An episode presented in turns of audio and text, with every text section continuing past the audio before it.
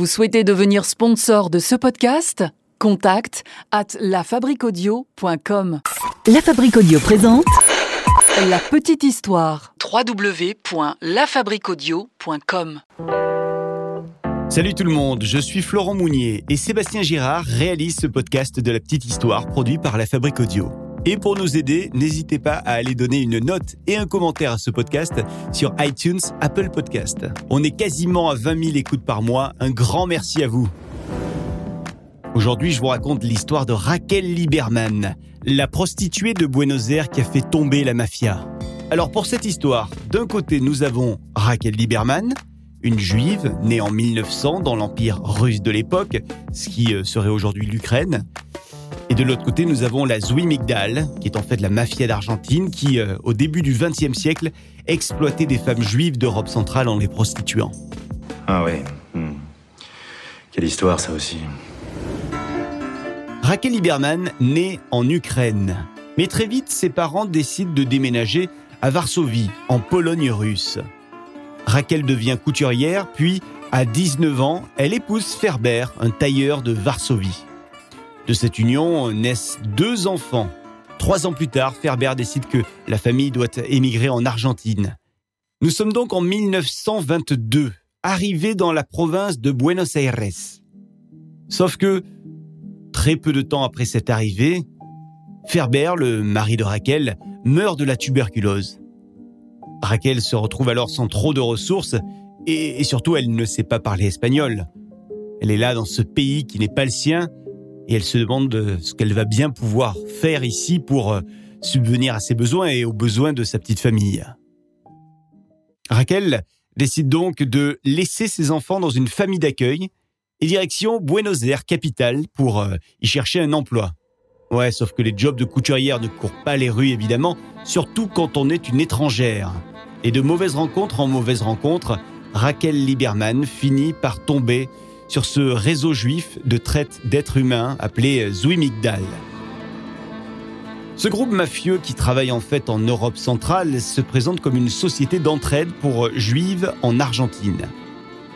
Et en fait, ce qu'ils font, c'est que ils vendent le rêve américain, ou plutôt le rêve argentin, à des filles qui sont dans le besoin, en Pologne par exemple, ou dans un autre coin de l'Europe de l'Est. Et donc, ce réseau les attire en Argentine. Et ensuite, les filles sont exploitées sexuellement. Alors, Raquel Lieberman, elle, elle est déjà en Argentine, personne ne l'a forcée à venir en Argentine. Mais elle va euh, se rapprocher de ce réseau en pensant qu'ils vont pouvoir l'aider. Raquel commence à travailler rapidement pour un certain Jaime, qui, euh, vous l'aurez compris, sera son proxénète. Un proxénète qu'elle doit évidemment payer pour qu'il la protège euh, de lui-même essentiellement. Pas la chanson habituelle, quoi. Et c'est ainsi que pendant quatre ans, Raquel Lieberman va être aux mains de ce réseau. Et pendant ces quatre années, elle ne va dire à personne qu'elle a des enfants, deux enfants qui sont placés en famille d'accueil et qu'elle est veuve d'un mari décédé. Elle garde tout ça sous silence. Elle ne veut donner aucune info compromettante. Et alors pendant tout ce temps, Raquel Lieberman est celle que l'on entend le plus au sein de ce réseau parmi les filles. Elle n'a aucun mal à ouvrir sa gueule. Elle devient même en quelque sorte la représentante des autres filles. Elle les représente auprès des mafieux. Elle va voir les mafieux et elle leur dit les besoins des filles. Elle parvient même à négocier un meilleur pourcentage de rémunération sur ses passes à elle et puis sur les passes de ses collègues du bordel. Ah ça, pour avoir du caractère, elle en a du caractère, Raquel Lieberman. Alors pendant ces quatre années, Raquel Lieberman va tout de même réussir à économiser un petit peu. Et elle n'a de cesse de penser qu'un jour elle ne sera plus là dans ce réseau, qu'elle ne fera plus ce, job-là de prostituée. C'est donc au bout de quatre ans qu'elle décide qu'elle a suffisamment d'économies pour prendre son courage à deux mains et quitter ce bordel. Elle décide tout simplement de se barrer, ce qu'aucune autre fille n'a fait avant elle. Et les mafieux, euh, ils pensent clairement qu'elle va revenir très vite au bercail. Ils pensent qu'elle n'arrivera pas à s'en sortir, qu'elle a besoin d'eux. Mais que dalle, hein Raquel est bien déterminée. Elle est déterminée à ouvrir un magasin, ouais. Elle a la ferme intention d'ouvrir un magasin d'antiquités. Et devinez quoi? La femme polonaise au caractère bien trempé, elle va y arriver à ouvrir son magasin. Et pour elle, c'est sûr, hein, la prostitution, c'est du passé, c'est fini, n'en parlons plus. Elle se présente donc au commissariat et exige qu'on la supprime du registre municipal officiel de prostitution. Bah oui, parce que il y avait un registre puisque la profession de prostituée était réglementée. Les maisons closes déclaraient donc directement à la police, au commissariat, chacune euh, des prostituées qui étaient présentes. Et le commissariat va approuver cette demande, une demande qu'ils n'ont guère l'habitude de recevoir. Mais bon, pourquoi pas? C'est parti donc pour cette nouvelle aventure de ce magasin d'antiquités qui est ouvert et le réseau Zwimigdal va observer les avancées de ce projet. Et les mafieux commencent à enrager quand ils voient que bah, Raquel Lieberman, elle y arrive toute seule. Du coup, ils commencent à faire ce qu'ils savent le mieux faire, du harcèlement. Ils vont la harceler, ils vont la menacer. Ils ne veulent surtout pas que son histoire donne des idées à d'autres filles, à eux, qui pourraient, euh, elles aussi, prétendre à devenir indépendantes, avoir une nouvelle vie, laisser tomber la Zwimigdal. Ce changement de vie déplaît donc vraiment de plus en plus au réseau, et les proxénètes vont se réunir. Et ils vont décider de remédier à tout ça. Ils vont donc imaginer un plan machiavélique. Ouais. Ils vont attirer dans leur filet Raquel Lieberman. Ils vont la piéger.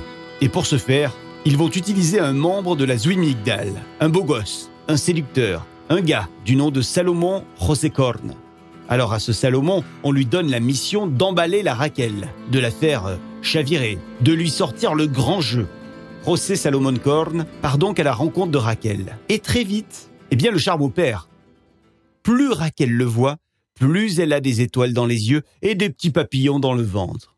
Il l'invite à sortir, on va au resto, euh, on se balade, et évidemment, elle, tombe amoureuse de ce gentleman et elle tombe surtout dans le panneau.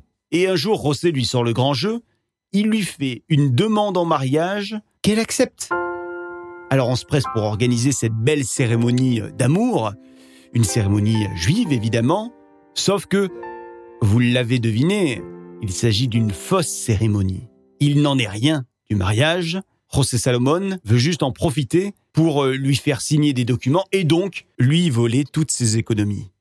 Et puis, n'oublions pas aussi que monsieur est là pour euh, ramener Raquel Lieberman au bordel, hein. Et c'est ce qu'il fait. Mais comme à son habitude, Raquel se rebelle et s'échappe une nouvelle fois. Et une fois sortie du bordel, elle prend la courageuse décision de s'attaquer à l'organisation tout entière. Raquel Lieberman part donc de nouveau au commissariat et demande à nouveau à être entendue par un inspecteur de police. Et elle est déterminée. Et en plus, elle a choisi son inspecteur. Elle ne veut parler qu'à un certain Julio Alsogaray. Alors pourquoi lui? Eh bien parce que Raquel a entendu parler de ce policier et de sa réputation d'homme intègre. Et une fois devant euh, Julio, elle raconte tout. Elle balance, elle rompt la loi du silence. Et l'inspecteur euh, croit évidemment tout ce que Raquel lui raconte et il note tout. il lui propose d'aller raconter ça au tribunal. Nous sommes le 31 décembre 1929 et nous sommes au tribunal, là où Raquel Lieberman dépose sa plainte. Le magistrat du tribunal pénal appelle Raquel à la barre pour témoigner. Et elle témoigne en décrivant les méthodes de l'organisation criminelle. Elle raconte tout. Elle parle de toutes ces femmes qu'elle connaît et qui sont transportées de force d'un endroit à un autre, qui sont maltraitées physiquement et psychologiquement. Et ça, c'est historique en Argentine. La plainte judiciaire de Raquel Lieberman est la première à exposer publiquement ses réseaux criminels. Et c'est bon, hein, le, le magistrat, il a tout noté, il a tous les éléments. Et il ordonne donc la détention de 108 membres de la Zwimigdal et l'arrestation de 334 fugitifs pour corruption et complot. C'est donc un long procès qui continue et qui va se terminer neuf mois plus tard. Et neuf mois plus tard, malheureusement, le verdict est un petit peu mitigé. Le magistrat de la chambre d'appel ne place finalement que trois membres de l'organisation en garde à vue et il libère les autres membres. Et il justifie cette décision en disant que, eh bien, Raquel Lieberman a été la seule femme prostituée à venir témoigner. C'est pas suffisant. Les autres victimes auraient dû venir également à la barre. Mais le procès va tout de même aboutir à la dissolution de ce réseau de traite des êtres humains. C'est fini pour la Zwimigdal. Raquel a en quelque sorte gagné. Elle a gagné son indépendance et elle croit avoir protégé l'ensemble des filles qui étaient donc dans les griffes de ce réseau mafieux.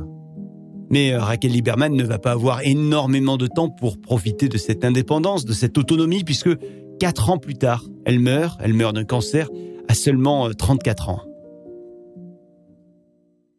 Alors que reste-t-il aujourd'hui de Raquel Lieberman? Eh bien en Argentine, depuis 2010, le prix Raquel Lieberman honore celles et ceux qui promeuvent et protègent les droits des survivantes de la violence à l'égard des femmes. Voilà pour cette petite histoire de la femme Raquel Lieberman qui a réussi à défier la mafia argentine et qui a carrément fait tomber tout un réseau de prostitution. Merci d'avoir écouté cette petite histoire. Sébastien Girard a réalisé cette petite histoire. Je l'ai écrite et narrée pour vous. Et si cet épisode vous a plu, likez-le, partagez-le, commentez-le sur les réseaux sociaux et les plateformes de podcast. Et puis, vous pouvez également vous abonner à la petite histoire pour être au courant de chaque sortie d'épisode. Et n'oubliez pas que désormais, on se retrouve tous les 15 jours. Le premier du mois, c'est la petite histoire. Et le 15 de chaque mois, ça se passe avec la petite histoire du paranormal. La Fabrique Audio crée des contenus audio pour les entreprises, les collectivités et les marques. Vous avez envie d'en savoir plus pour imaginer ensemble un podcast à votre image? Contact lafabriqueaudio.com, la fabrique avec un K. À très vite, dans 15 jours donc, avec une nouvelle petite histoire. Salut La petite histoire. La petite histoire. www.lafabriqueaudio.com Vous souhaitez devenir sponsor de ce podcast? Contact at lafabriqueaudio.com